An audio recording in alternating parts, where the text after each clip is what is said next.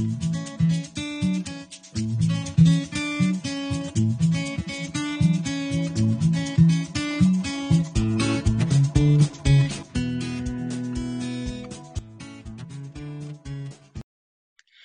Sobat Gajah, selamat datang di episode pertama Cegah Cerita Gajah di UI Biovesten bersama melangkah lindungi sang gajah.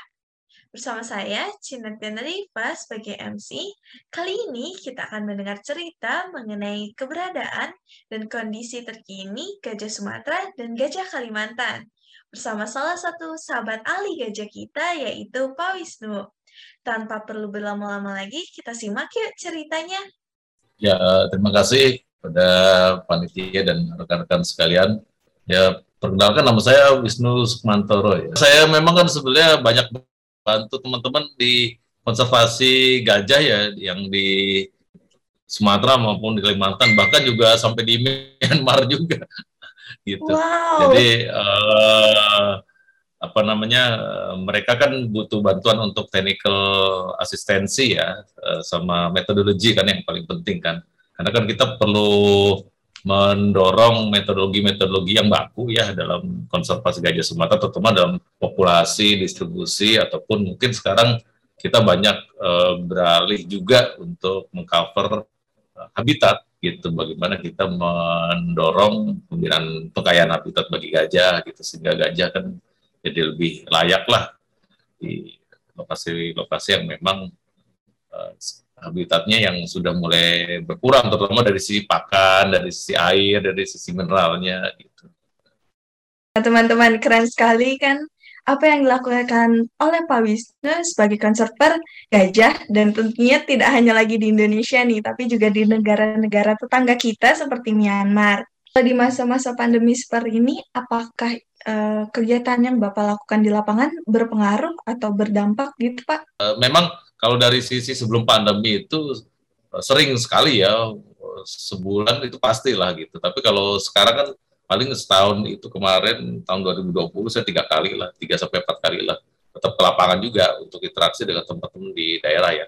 Pertama kan hmm. dari sisi technical support, terus kemudian juga fasilitasi dengan masyarakat juga gitu dan dengan pemerintah juga gitu. itu kan harus uh, ada di lokasi gitu. Nah baik Pak Wisnu. Jadi kalau dari apa yang Bapak lihat di lapangan, bagaimana sih kondisi dan status gajah, baik itu gajah Sumatera dan juga Kalimantan, apakah hal tersebut sesuai dengan status yang diberikan oleh IUCN, Pak? Oh, kalau dari sisi status IUCN, saya kira mereka sudah mempertimbangkan karena itu juga dari catatan-catatan kita dan dari informasi kita juga gitu. Jadi sebenarnya kan dari tin, apa kepakaran kita pun juga diperhitungkan gitu atau menjadi masukan bagi IUCN gitu.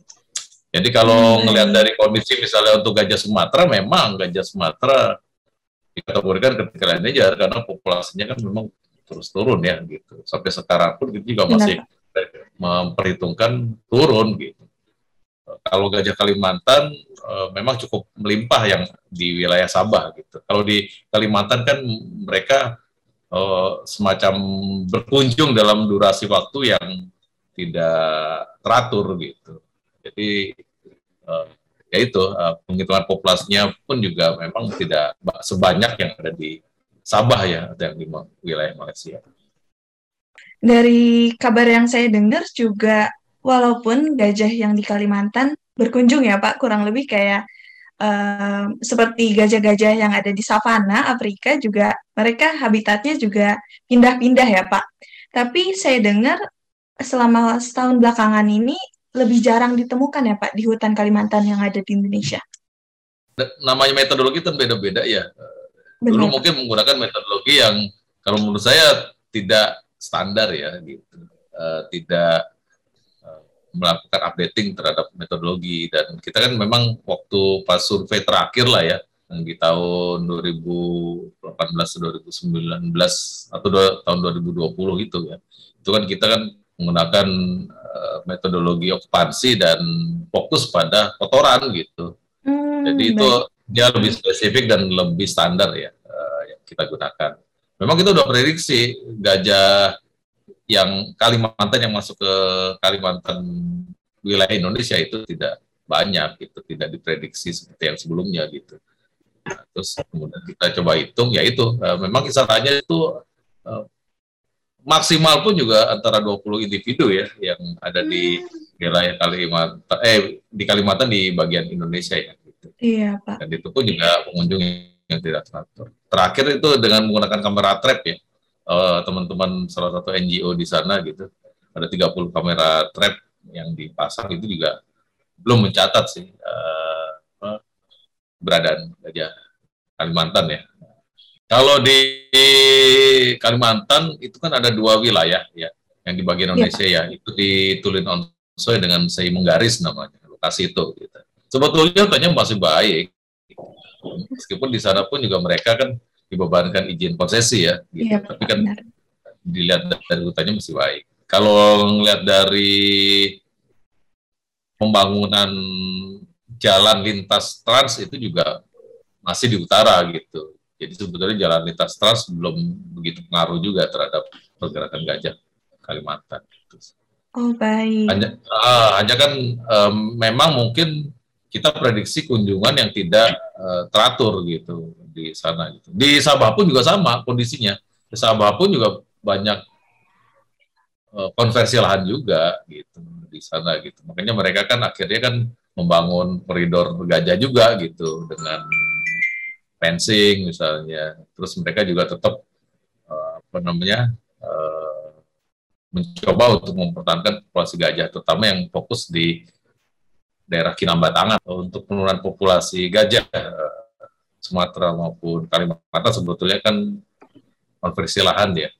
Iya benar Pak. Konversi lahan itu mengakibatkan banyak hal lah. Salah satunya paling paling berdampak itu kan konflik gitu. Jadi antara masyarakat atau pelaku usaha melakukan konversi lahan di, di lokasi gajah dan mau nggak mau mereka kan saling berebut ya antara gajah dengan manusia juga di situ. Benar. Jadi mengakibatkan konflik gitu.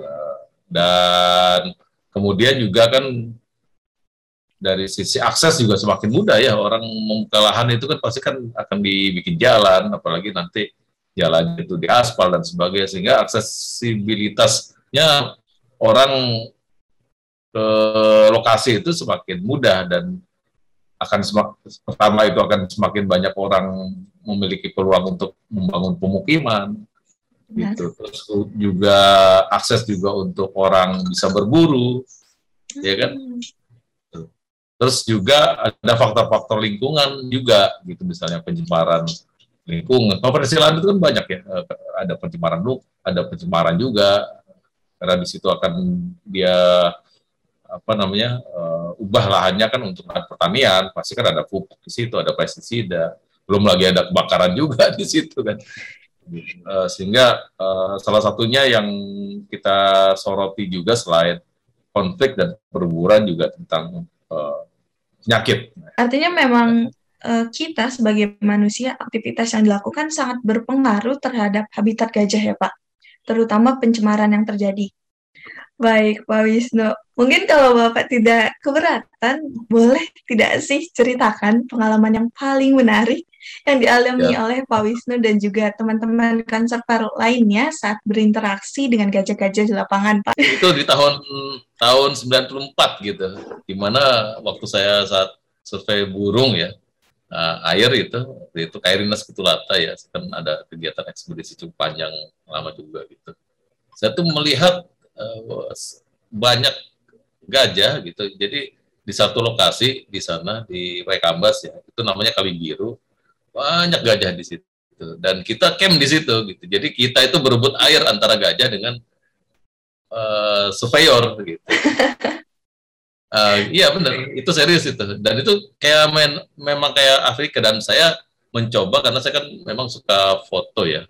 Iya, Pak. Eh, dan saya mencoba untuk memfoto satu-satu gajah itu, termasuk ada satu ekor gajah jantan yang besar, uh, itu kita kami foto lah gitu, dan dari petugas lapangan yang ada di sana gitu takut uh, gitu. Kalau saya foto foto gajah gitu kan. Jadi saya disuruh mundur gitu. Karena saya terlalu berani waktu itu ya gitu. Itu pengalaman yang menarik lah karena memang uh, apa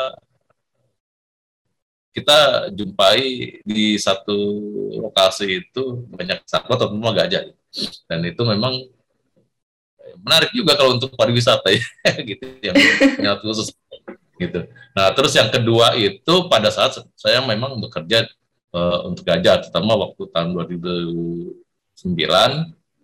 gitu, uh, di mana saya waktu itu menjadi salah satu peneliti dan uh, memang uh, kegiatan itu juga untuk S2 saya waktu itu. Itu uh, tiap sore lah ya, saya kan kalau di camp itu sendiri lah ya gitu. Atau berdua lah gitu. Kan sepi ya.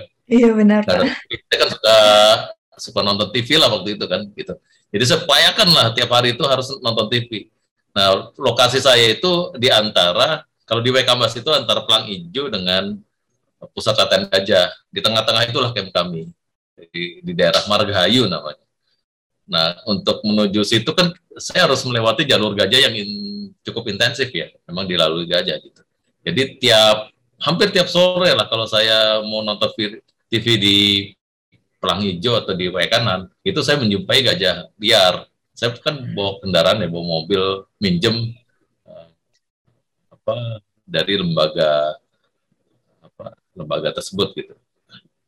Dan kalau apa bertemu dengan gajah liar ya saya matikan apa uh, mesinnya ya saya matikan gitu. Saya tungguin aja gitu. Sampai gajahnya itu melintas.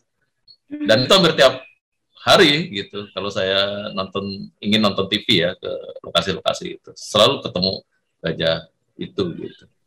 Nah seperti yang bapak bilang bapak suka banget sekali memotret gajah ya pak dan juga teman-teman kantor lain juga sering sekali memotret gajah. Nah, dari foto yang diberikan oleh FKGI, gajah-gajah yang dipotret punya nama nih, Pak.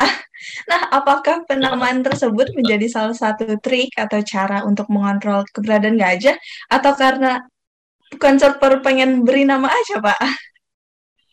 Ya benar, jadi memang itu salah satu trik ya, atau satu, satu cara kita untuk mengontrol keberadaan gajah di situ kan. Uh, biasanya kan kita menggunakan nama itu untuk gajah-gajah yang memang spesifik ya. Karena kan hmm. kalau misalnya kita satu kelompok kita ada 50 individu, ya. kita kan sering kali agak kesulitan gitu uh, untuk memberikan nama semuanya gitu. Ya kan gitu. Tapi itu bisa iya, dilakukan. Itu target saya sebetulnya. Target saya lah gitu. Untuk satu kelompok itu punya nama. Karena ada kolega saya di Afrika itu bisa itu dia hafal itu. Ada sekitar 50 sampai 70 individu gajah itu hafal uh, gajah-gajahnya itu. Padahal itu gajah liar gitu. Itu kan menarik tuh. Nah itu uh, kita lakukan di untuk gajah-gajah yang spesifik untuk tahap awal. Terutama untuk yang kita pasang di peskolar ya. Itu kan kita hmm. Beri nama uh, beri nama untuk kita juga bisa mengenal gajah itu, mengetahui ciri-cirinya, dan juga kita bisa menandakan kan eh, pada saat nanti kita bikin laporan atau bikin publikasi, orang lain juga akan lebih paham gitu. Nah, terus eh, gajah-gajah yang memang spesifik, misalnya kepala kelompok kan betina kalau gajah itu, eh, itu kepala kepala kelompoknya itu kita beri nama. Terus bibinya juga kita beri nama juga, yang biasanya mengiringi uh, induknya itu kan gitu. Terus anak-anaknya juga kalau mungkin uh, kita bisa beri nama gitu. Ada beberapa nama yang sudah kita punyai lah gitu untuk nanti kita bisa pantau pada saat kita ketemu gajah uh, di alam gitu. Terus gajah jantan itu juga penting juga gitu kita beri nama karena kan nanti pada saat kita cerita itu kita tahu gitu oh gajah ini tuh yang berkunjung ke kelompok A, oh gajah ini tuh yang uh, nantinya dia akan konflik dengan masyarakat. Gitu. Hmm. Gajah ini yang nantinya akan akan kawin ya dengan gajah betina uh, dari kelompok mana gitu. Jadi uh, akan lebih spesifik dan baik gitu. Nah, Pak Wisnu, saya penasaran nih, bagaimana sih cara para konserver untuk membedakan? Itu kita bisa lihat dari ciri-cirinya ya. Biasanya kalau kita lihat itu, pertama kan kita harus foto ya. Yang penting itu kita foto lah gajah itu gitu. Kalau kita di lapangan, sebisa mungkin kita foto uh, itu baik dari depan, baik dari samping ya, uh, atau dari belakang ya. Yang karena kita, yang kita lihat itu dari ukuran tubuh ya pertama apakah besar hmm, atau nice. dia masih medium atau dia masih kecil gitu. Nah itu kita foto. Terus kita bisa ukur gitu dari tubuh itu dia uh, apa namanya uh, gemuk atau sedang atau lagi kurus gitu. Itu ada nilai-nilainya tuh uh, untuk ukuran tubuh sama bobot tubuh. Iya ada nilai ada nilainya. Kita punya standar nilai itu. Terus kemudian dari bentuk kepala gitu. Karena kan ada kepala bentuk kepala yang agak agak berbeda gitu ya. Nah, itu kan hmm. bisa menjadi ciri. Terus uh, kadang juga dari uh, bercak yang ada di kulit terutama yang di bagian belakang telinga kemudian di bawah leher gitu kan ada suka ada bercak-bercak hitam ya di gajah itu. Dan itu kan bisa dicirikan dari situ Terus kemudian dari bentuk uh, telinga itu karena kan uh, telinga gajah di masing-masing individu juga meskipun uh, tipologinya itu sama tapi kan berbeda juga gitu kalau kita amati secara lebih sesama ya. Terus kemudian uh, gading karena ada juga yang cuma gading satu, ada gading dua, gading duanya itu bisa saling bersilangan atau dia gadingnya itu ke depan atau gadingnya itu ada yang malah masuk ke dalam gitu.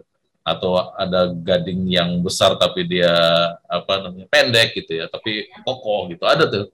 Nah itu uh, kita bisa memilih nama berdasarkan ciri-ciri yang spesifik dari morfologi uh, karakter uh, spesifik dari gajah itu.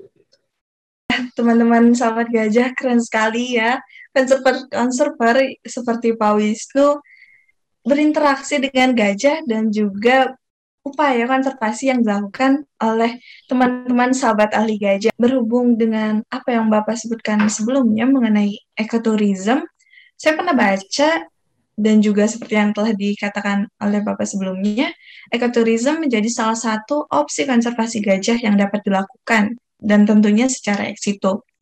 Tapi beberapa ahli menyebutkan kegiatan tersebut dapat melukai sang gajah seperti sayangnya pada saat ini di salah satu taman nasional taman bisa dibilang taman eh, tempat konservasi gajah yang ada di Indonesia masih ada atraksi penunggangan gajah yang menurut beberapa ahli itu melukai uh, punggung dari gajah tersebut. Nah, menurut Pak Wisnu sendiri, apakah Hal tersebut, ekoturism masih relevan dengan tujuan konservasi yang seharusnya untuk melindungi sang gajah. Ya, itu relevan, relevan, relevan. Nah, ini kita juga harus bisa membedakan ya uh, untuk teman-teman ya, gitu. Uh, apa itu mass tourism? Itu harus bisa dibedakan. Apa itu mass tourism? Apa itu nature based tourism? Apa itu wilderness use untuk tourism? Dan ekotourism Gitu. Itu uh, sesuatu yang bisa jadi berbeda. Gitu. Uh, meskipun uh, keempat hal itu bisa dikomunikasikan. Gitu. Kalau aspek-aspek misalnya kita menggunakan gajah untuk safari, untuk ditunggangin, itu adalah aspek-aspek yang kita sebut sebagai wilderness use untuk tourism gitu. Bisa jadi belum tentu itu ekoturism. Nah, ekoturism itu itu fokus ya, itu pada tiga hal sebenarnya yang paling penting. Yang pertama itu dari sisi biodiversity. Apa biodiversity yang ada di lokasi itu? Atau keanekaragaman hayati yang ada di lokasi itu. Terus uh, kultural itu, karena di situ ada kearifan tradisional. Di situ ada masyarakat yang memang uh, punya budaya-budaya untuk melindungi gajah. Itu kan kita, eh, melindungi satwa atau melindungi gajah. Itu kan kita perlu eksplor ya kita perlu promosikan kan. Nah itu kalau misalnya kita bisa lakukan itu, itu bagian dari ekoturism.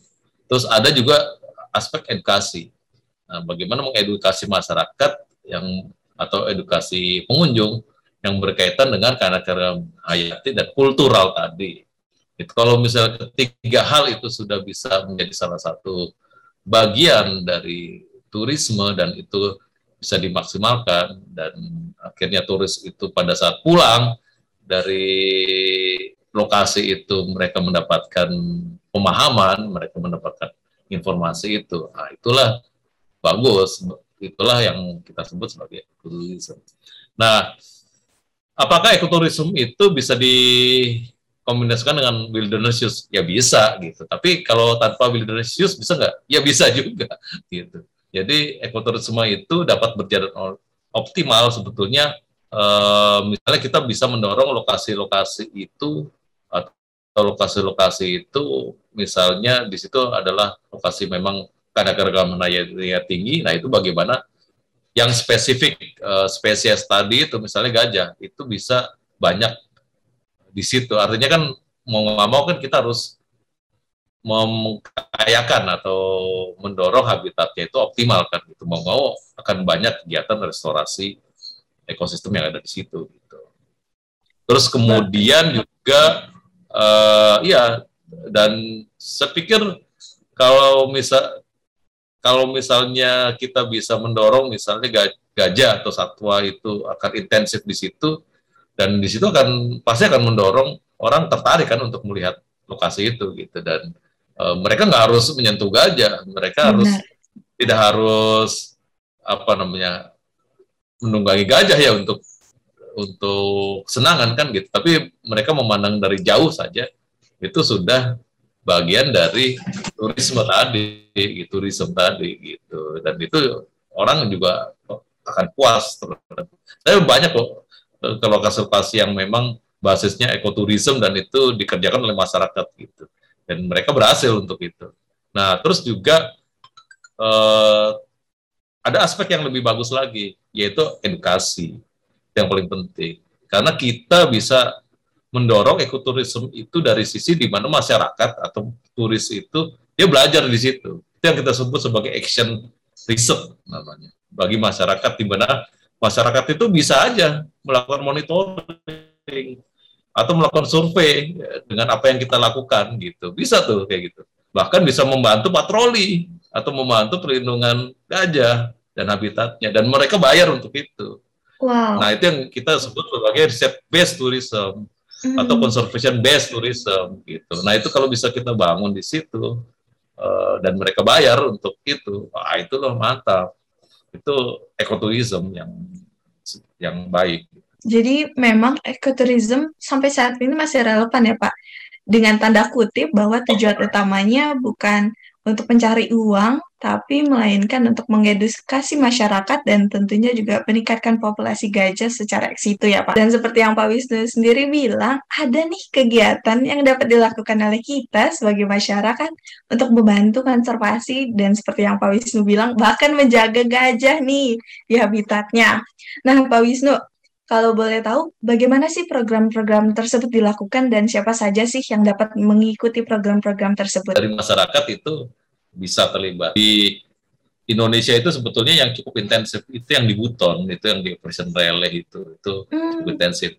Itu dia basisnya itu riset based tourism, di mana uh, kelompok turis itu mereka mendaftar uh, dan mereka membayar itu, tapi mereka juga dibebankan tanda kutip ya bukan dibebankan untuk sulit ya tapi dibebankan untuk mereka ikutan kegiatan monitoring eh, spesies yang ada di situ. Dan nanti pada saat turis itu datang ke lokasi ditrain dulu metodologinya. Wow. ditrain metodologinya metodologi risetnya gitu. Terus kemudian uh, ada simulasinya misalnya untuk penggunaan kamera trap seperti apa terus uh, untuk penggunaan teropong misalnya kalau itu menggunakan teropong. Atau misalnya untuk survei transeknya itu seperti apa itu dilatih gitu. Dan uh, kita udah sediain ini uh, track-tracknya gitu. Setelah itu mereka uh, kegiatan itu gitu. Melakukan survei monitoring itu yang sudah kita tetapkan metodologinya. Nah mereka pulang terus mereka belajar untuk melakukan analisa data. Ada kayak gitu analisa data, terus dia di laporan tuh, laporan kayak penelitian selama berapa hari di situ gitu. Ada model gitu. Ada juga yang model misalnya mereka ikut patroli Itu mereka dibubarkan untuk patroli ikut misalnya metodologinya smart. Sekarang kan yang hmm. cukup intensif di kita tuh smart patrol system ya. ya mereka diajari untuk patroli smart, diajari untuk bagaimana mereka menghandle kalau ada jerat di situ dan mereka diharapkan bisa mengambil dan membesarkan jerat. Ya kan? Menarik tuh.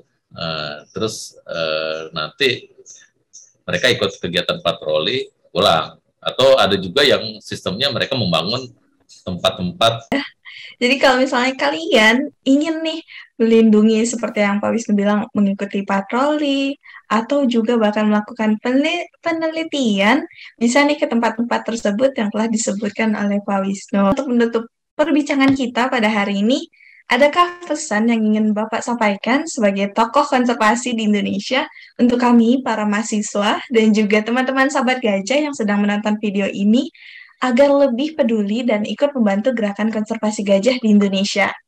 Pesan saya ya untuk mahasiswa ya, sebetulnya yang pertama itu tetap dalam posisi idealis sebetulnya. Kan teman-teman ini idealis lah ya dalam mendukung um, pelindungan karya-karya hayati ya, uh, termasuk gajah. Kita sebagai negara itu harus dipacu untuk mandiri. Kemandirian itu penting.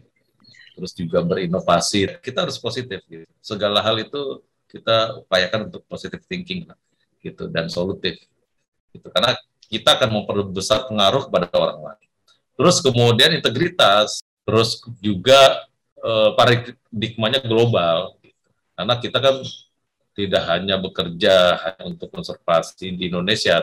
Nah itu saya pikir itu uh, pesan saya kepada mahasiswa ya kalau memang nanti bekerja untuk konservasi gajah. Nah, teman-teman sobat gajah, keren sekali ya cerita yang telah disampaikan oleh Pak Wisnu sebagai sahabat ahli gajah nih.